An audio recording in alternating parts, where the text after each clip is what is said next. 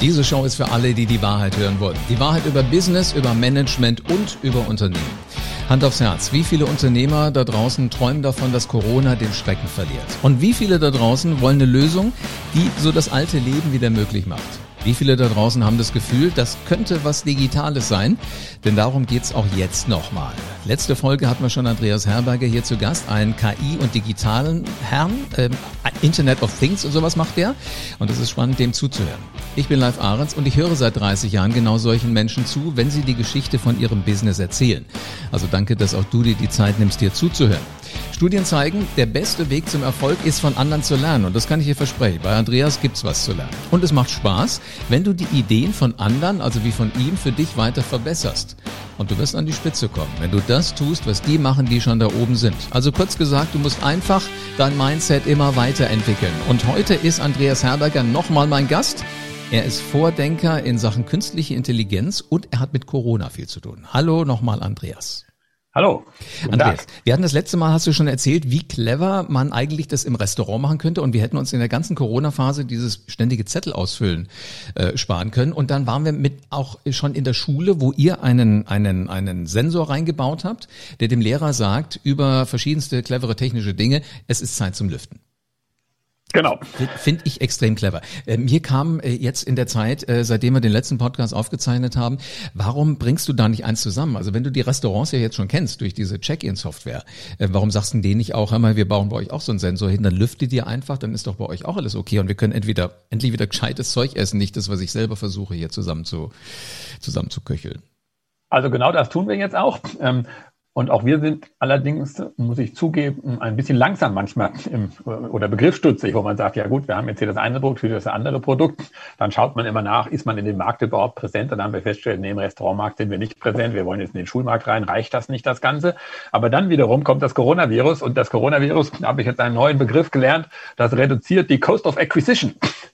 Äh, und äh, das ist genau das, was ich jetzt verstanden habe. Wenn ich sage langsam, hat ungefähr sechs Wochen gedauert, bis ich das begriffen habe. Und natürlich äh, ähm, machen wir genau das, dass wir versuchen, die vielfältigen Ideen, die wir haben, in möglichst großer Breite in möglichst vielen Bereichen einzusetzen.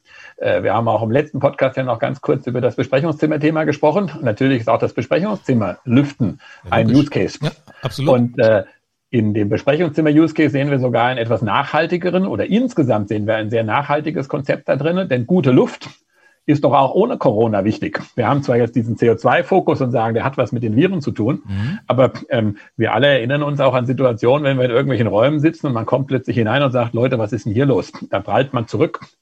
Und letztlich ist das die gleiche Situation, wo man sagt, eigentlich du, mein, du meinst, weil, weil der gesamte Sauerstoff so weggerochen ist. Ganz genau, mhm. ja. Also insofern ist das, also wenn wir, wenn, wir schauen, was das Virus auslöst, dann löst das Virus an ganz vielen Stellen aus meiner Sicht Gedanken aus, die man sich eigentlich hätte sowieso machen sollen. Aber jetzt verstehe ich auch so langsam, wie Digitalisierung und künstliche Intelligenz zusammenkommen. Also früher wäre ja die Intelligenz in meiner Birne gewesen. Ich gehe in so einen Besprechungsraum rein, denke mir so, das ist hier nicht mehr frisch, äh, machst du mal die Fenster auf. Heute weiß ich halt, da kann irgendwas sein, was ich noch nicht mit der Nase olfaktorisch wahrnehmen kann. Das heißt, ich brauche eine etwas höhere oder, oder eine etwas feinere Art von Intelligenz, um das messen zu können. Ist, ist das so die Beschreibung, wie Digitalisierung und künstliche Intelligenz sich unterscheiden oder vielleicht auch zusammengehören? Also ich glaube, es gehört zusammen, denn ähm, äh, wenn man jetzt nochmal in die Vergangenheit, die vielen Millionen Jahre, die es Menschen schon gibt, äh, schaut, dann, dann haben wir ja immer schon gelebt, auch ohne KI und ohne Digitalisierung. Das mhm. heißt also, in irgendeiner Form haben wir ein Intelligenzset, was sagt, wir wissen die wesentlichen Bestandteile und können die richtig zusammensetzen. Und KI und äh, die ganze Digitalisierung machen jetzt plötzlich viele Dinge einfach bequemer. Äh, wir müssen sie nicht mehr wissen, sondern die, das System denkt für uns mit. Mir fällt gerade so ein, ein schönes Beispiel zum Thema Luft ein. Wenn man in die Weinkeller im Rheingau geht, dann haben die Winzer früher immer einen Dackel mitgenommen. Und äh, ich sehe jetzt tatsächlich äh, den Zusammenhang zum CO2. Das ist nämlich genau die gleiche Thematik. Wenn der Dackel unten äh, angefangen hat zu wackeln und umgefallen ist, dann musste man die Keller verlassen. Verstehe, alles klar. Ich, ich kenne das mit einer Kerze, dass die eine Kerze mit. Genau, das ist dasselbe, aber der Dackel ist halt mit seinen kurzen Beinen noch mal ein Stück tiefer. Mhm. Und äh, deswegen hat er das etwas früher gesagt. Und jetzt sehen wir, das ist eine Form von künstlicher Intelligenz. Der Dackel war das Mechanismus der künstlichen Intelligenz der Vergangenheit. Äh, und heute setzen wir ein Messgerät hin, heute haben wir Arbeitsschutzmaßnahmen, heute haben wir Überwachung. Und heute geht dann, sage ich mal, eine rote Lampe an und alle verlassen fluchtartig den Weinkeller. Ich wollte gerade sagen, das darfst du aber jetzt nicht den Dackel hören lassen, sonst verlangt er demnächst äh, etwas netteres Futter. Ja, genau. Ja, also unter Rinderfilet ja. geht dann gar nichts mehr. Sag mal, ich, ich finde das faszinierend, was, was für Ideen da so in einem Kopf alles entstehen können. Ähm, gibt's denn, wenn man sagt, Digitalisierung kann ja eigentlich alles. Prinzipiell, wenn du Nullen und Einsen in die richtige Reihenfolge bringst, kannst du ja alles darstellen. Aber gibt's dann auch irgendwelche Grenzen, wo du sagst, äh, da wird die KI nicht besonders weit kommen? Ja, ich denke, es gibt ähm, viele Grenzen, wo die KI nicht so weit kommt. Erstens ist es äh, so eine kernphilosophische Frage, ob man als ähm, Mensch eben in der Lage ist, ein System zu bauen, was tatsächlich genauso viel oder mehr als man selbst kann. Das wäre jetzt so die hochphilosophische Analyse. Ähm, dann gibt es, denke ich, einen, einen zweiten Teil. Ähm, das ist äh, der Bereich, äh, den wir gerade auch bei der, beim autonomen Fahren wird ja immer wieder diskutiert. Dann, wenn es um Entscheidungen geht, die eben sagen, fahre ich jetzt in die Gruppe mit den Kindern rein oder überfahre ich den alten Mann auf dem Zebrastreifen? Das ist so eine Entscheidung, wo niemand genau weiß, ähm, wie entscheidet der Mensch in der Situation. Aber in diesem Falle müsste der Mensch jetzt eine Entscheidung in das KI-System hineinprogrammieren. Sehr, sehr schwierig. Mhm. Äh, also ich denke, da im, im, ethischen Bereich würde ich sagen, äh, ähm, da zeigen sich eigentlich die Grenzen ähm, der der digitalen und künstlichen Intelligenzsysteme auf. Aber wie, wie funktioniert das denn mit der menschlichen Intelligenz? Also wenn du sagst, entweder fahre ich in die Kinder rein oder in den alten Menschen. Ähm, geradeaus nehme ich an, ist auch irgendwas im Weg. Wahrscheinlich würde ich einen Unfall bauen. Ähm, genau. Wie, wie mache ich das denn? Das ist genau die Frage, ich glaube, wo die, wo, warum es auch eigentlich künstliche Intelligenz heißt. Wenn, das wissen wir gar nicht so genau. Und äh, auch hier werden unterschiedliche Menschen unterschiedliche Entscheidungen fällen. Okay. Also im Grunde genommen, du, du würdest eventuell den alten Herrn, äh, sage ich jetzt mal böse, ähm, erwischen. Ich würde eher in die Kinder reinfahren. Der Dritte, der jetzt eventuell zuhört, der würde äh, eher den Unfall in Kauf nehmen. Also Korrekt, das, das vielleicht, das ist dann die dritte Variante und er fährt geradeaus und opfert sich selbst, um es mal krass zu sagen. Mhm. Verstehe. Also es gibt Grenzen von künstlicher Intelligenz, wo wir sagen, das Ethische muss da noch mit rein. Wobei, äh, das klingt jetzt für mich so, als wäre das ja reiner Zufall, ob ich den alten Menschen, die Kinder oder das Auto vor mir kaputt fahre. Ich glaube, das ist richtig, dass es reiner Zufall ist, und zwar aus der Sicht der Betrachter. Also genau. die, die das sehen, ähm, kennen ja auch keine Gründe, die in, die, in den Bruchteilen von Sekunden Kopf des äh, Ausführenden des Betroffenen äh, äh, durchlaufen werden. Und der Betroffene selbst weiß es auch nicht. Und das macht es so schwierig, daraus jetzt einen Algorithmus zu finden, zu sagen, also das muss sich jetzt, das KI-System soll sich jetzt so und so und so verhalten. Mhm. Äh, es gibt eine schöne Situation, die passt jetzt ganz gut. Stell dir vor, du gehst über so eine vierspurige Straße. Du hast nicht ordentlich links und rechts geguckt, deswegen hast du übersehen, dass da ein LKW ziemlich schnell nahe kommt, aber du bist so etwa in der Mitte der Straße und du hörst jetzt, wie der LKW schneller näher kommt und äh, dir brennt der Kittel. Wo, wo springst du jetzt hin, nach vorne oder zurück? Keine, also ich denke, ähm, äh, eine Planung ist dann nicht mehr da, sondern das ist dann Intuition äh, Instinkt vielleicht auch, weiß ich nicht, ob genau, man, genau. man das so also, nennen kann, aber ich denke, es ist dann ein, ein angeborener Rettungsreflex, der einsetzt. Richtig, also es ist auf der Instinktebene, also es ist, es passiert unterbewusst, mhm. denn bis du im Bewusstsein merkst, hey, da kommt ein LKW, ist schon viel zu spät. Also würdest du dann äh, erstmal stehen bleiben, Handlungsalternativen abwägen und überlegen, was du machen willst, dann ist vorbei. Ja. Aber das Interessante ist, man kann nicht sagen, ob man vor oder zurückspringt. Das sind alles Antennen, sage ich mal, das sind Mechanismen, die irgendwie in uns drinstecken und die haben für uns schon die Entscheidung getroffen, ob wir nach vorne oder zurückspringen. Weil es wurden Menschen, bei denen mal so ein Experiment gemacht wurde, natürlich ohne LKW, der wirklich fährt, sondern das war nur das Akustische, ähm, die wurden gefragt, Vor- oder Rückspringer. Und egal, was sie gesagt haben, es hat nie gestimmt. Ja. Also da hat der Kopf schon extrem vieles, was er, was er da gut macht. Ähm, ja. Ist es denn sinnvoll, äh, so zu gucken, wo ich noch mehr KI in so gerade in so eine Pandemie in meinen Tagesablauf integrieren kann? Also wie tickst du darüber? Ich meine, du, du durchschaust das ja ziemlich gut. Also ich würde sagen, ja, ähm, wobei es jetzt noch nicht, mal zwingend KI ist. Ich würde sagen, die, man, wir sollten einfach mehr denken in der Pandemie. Wenn ich jetzt draußen herumlaufe und viele Leute sehe, ähm, das geht übrigens einem selber auch so. Denkt man wirklich dran, wenn man nach Hause kommt, sich immer die Hände zu waschen und dann stellt man fest und sagt, nee, man kommt jetzt nach Hause und in neun von zehn Fällen klappt das. Beim zehnten Mal ist irgendetwas anderes äh, und man läuft am Waschbecken vorbei und hat sich nicht die Hände gewaschen. Gut. Und das könnte jetzt die KI natürlich wieder unterstützen, indem sie sagt, pass auf, du bist jetzt gerade nach Hause gekommen, jetzt macht es Pling Hände waschen nicht vergessen. Du weißt Und schon, dass es das gibt. Das gibt es natürlich, ja. Nur es benutzen viel zu wenig Leute. Okay, also seit seitdem also, ich habe mich, ich bin irgendwann erschrocken, als meine Apple Watch äh, ein neues Betriebssystem aufgespielt hat und auf einmal ich kam zur Wohnungstür rein, da zuckte das. Ich dachte mir, was ist jetzt? Anruf ist es keiner. Und dann zeigt ihr mir das an, Händewaschmeister. Genau, das ist das gleiche, wie die Apple Watch auch sagt, bitte jetzt mal aufstehen. Genau, also genau, genau. Äh, wir, ähm, glaube ich, ähm, wenn man diese Dinge wirklich aktiv ähm, akzeptiert und sie nicht als ein Eindringen in, in die Selbstbestimmung äh, betrachtet, was man ja auch sagen könnte, wieso soll ich jetzt die Hände waschen? Ich lasse mich doch nicht von dieser Uhr hier diktatorisch äh, quasi äh, gängeln. Ähm, dann würde ich aber, um die Frage zu beantworten, die ursprüngliche sagen, in der Tat, man kann viel, viel mehr Alltagsgewohnheiten ähm, digital unterstützen und damit die Infektionswahrscheinlichkeit reduzieren. Ja, absolut. Du, ich, ich würde mich auch nicht immer gängeln lassen wollen, aber äh, ich habe vorher gelernt, wenn du dreimal Happy Birthday singst, dann hast du dir auch lang genug die Hände gewaschen. Ähm, ich weiß nur, wo meine Grenzen sind und die liegen im gesanglichen Bereich. Und äh, dann möchte ich das keinem zumuten. Dann ist mir das lieber, weißt du, wenn, wenn die Uhr das da misst und irgendwann zuckelst und dann weißt du 20 Minuten, äh, 20 Minuten, 20 Sekunden hast du die Hände gewaschen, jetzt passt alles. Also sowas würdest du sagen, das ist schon sinnvoll und das können wir ruhig auch mehr machen, weil wir vergeben uns dabei nichts. Also manche sagen ja auch, willst du nur künstliche Intelligenz, bist irgendwann dumm. Ja, also wir hatten jetzt so Kommentare auf Facebook gerade zu dem Thema Lüftungs-App, wo dann hier drunter stand, wir haben das unsere Vorfahren gemacht, die ko konnten doch auch ohne Smartphone lüften. Und da sieht man eben ganz gut dran, natürlich konnten die ohne Smartphone lüften, aber äh, sie konnten eben nicht optimal lüften, weil das ist dann die Grenze des Menschen. Er hat auch nicht die Sensorik, hast du gerade schon angesprochen, mit der Nase und Geschnüffeln, da klappt das nicht, äh, nicht so gut. Und warum sollen wir uns denn nicht helfen lassen von der Technologie? Das ist das, was ich immer nicht verstehe, wo diese ähm, Ablehnungsaspekt herkommt, der sagt, ja, die Technologie kann es besser, aber ich kann es auch ohne. Mhm. Da, da tut mir auch immer äh, ist wirklich in der Seele weh und wo ich wirklich denke, wir, wir haben eine Digitalisierung, wir haben alles clever und vor allem der, der Witz ist, ich habe auch mal so ein Gespräch mitgehört, als Restaurants noch offen haben durften. Und da sagen auch welche, also als Pflicht will ich diese App nicht haben, weißt diese Corona-App, die dann sagt, irgendwie so und so viel Begegnungen.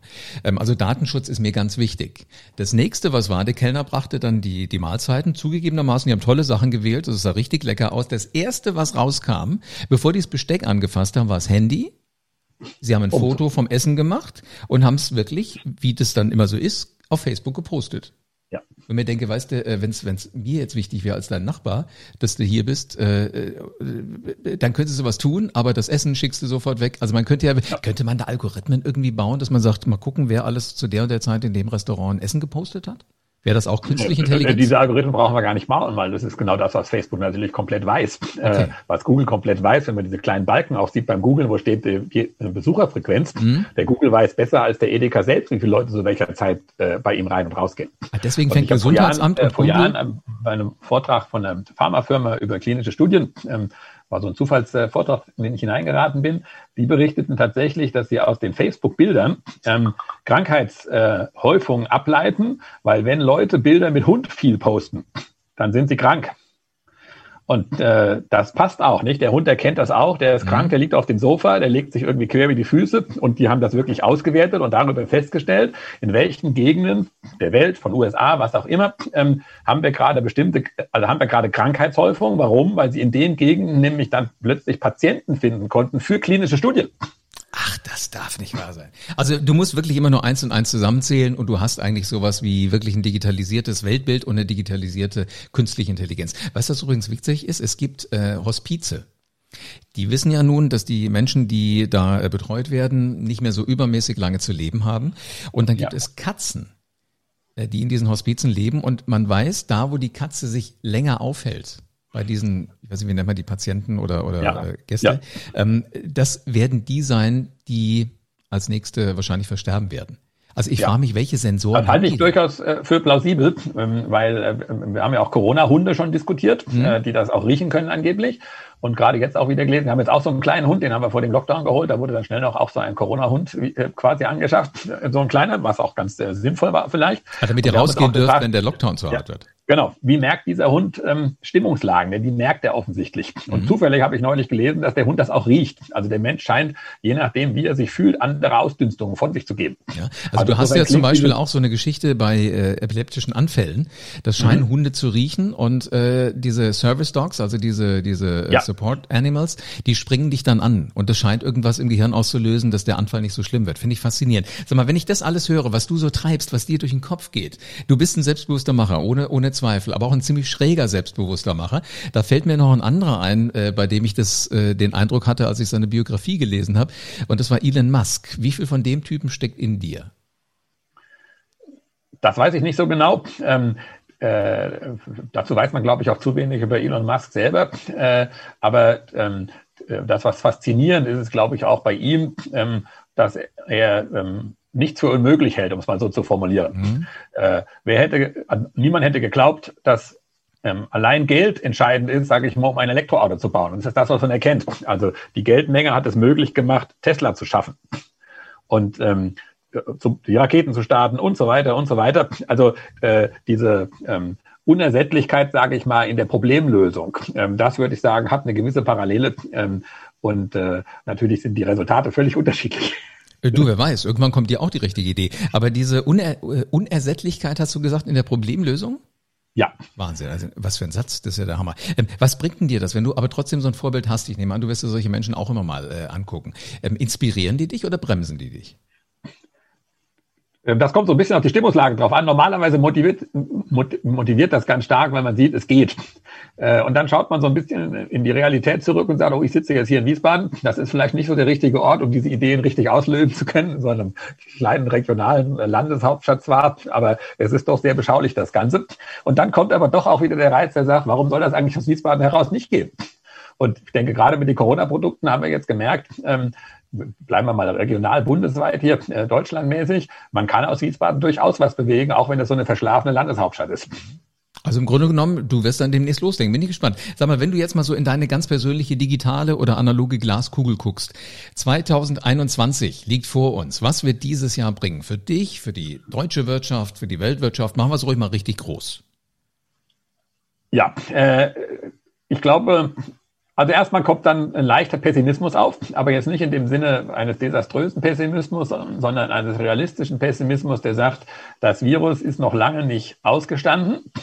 Es wird uns noch lange begleiten. Und wenn wir nicht tatsächlich alle, dazu zählen nicht nur die digitalen Maßnahmen, wenn wir nicht alle Möglichkeiten ausschöpfen, ähm, uns mit dem Virus auseinanderzusetzen, dann kommen wir aus der Nummer erstmal nicht raus.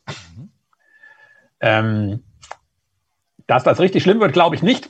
Denn wenn man so zurückguckt, wie viele Krisen es schon immer gegeben hat, von Arbeitslosigkeit, von äh, äh, äh, Wirtschaftswachstum, was negativ war und was weiß ich, ähm, dann glaube ich, dass die äh, tatsächlichen Auswirkungen der Krise an sich ähm, beherrschbar bleiben. Und ich glaube auch, dass wir ähm, aus der Krise insofern ein bisschen gestärkt herausgehen, als wir die gesamten gesundheitlichen Aspekte und überhaupt die Hygieneaspekte und eigentlich Selbstverständlichkeiten ähm, etwas stärker in den Fokus rücken und ähm, auch eine gewisse Form von Normalität, die so völlig selbstverständlich geworden ist. Meine Generation ist ja die Generation ohne Krieg, ohne alles. Es ging immer nur aufwärts, es ging so richtig gut. Also, dass man diese Dinge wieder so ein bisschen mehr wertschätzt und feststellt und sagt, Moment mal, da draußen gibt's Dinge von Vulkanausbrüchen über Viren, über bestimmte ähm, Dinge, ähm, wo man ähm, eigentlich die Grenzen des menschlichen äh, Kontrolle äh, erkennt. Mhm. Okay, also schon mal ein, ein, auf der einen Seite ein bedrückender, auf der anderen Seite aber auch ein motivierender Ausblick aufs nächste Jahr. Eine Frage noch als äh, Digitalexperten, wie du ja einer bist. Wie digital wird denn unser Leben in einem Jahr geworden sein? Kurz vor Weihnachten 2021.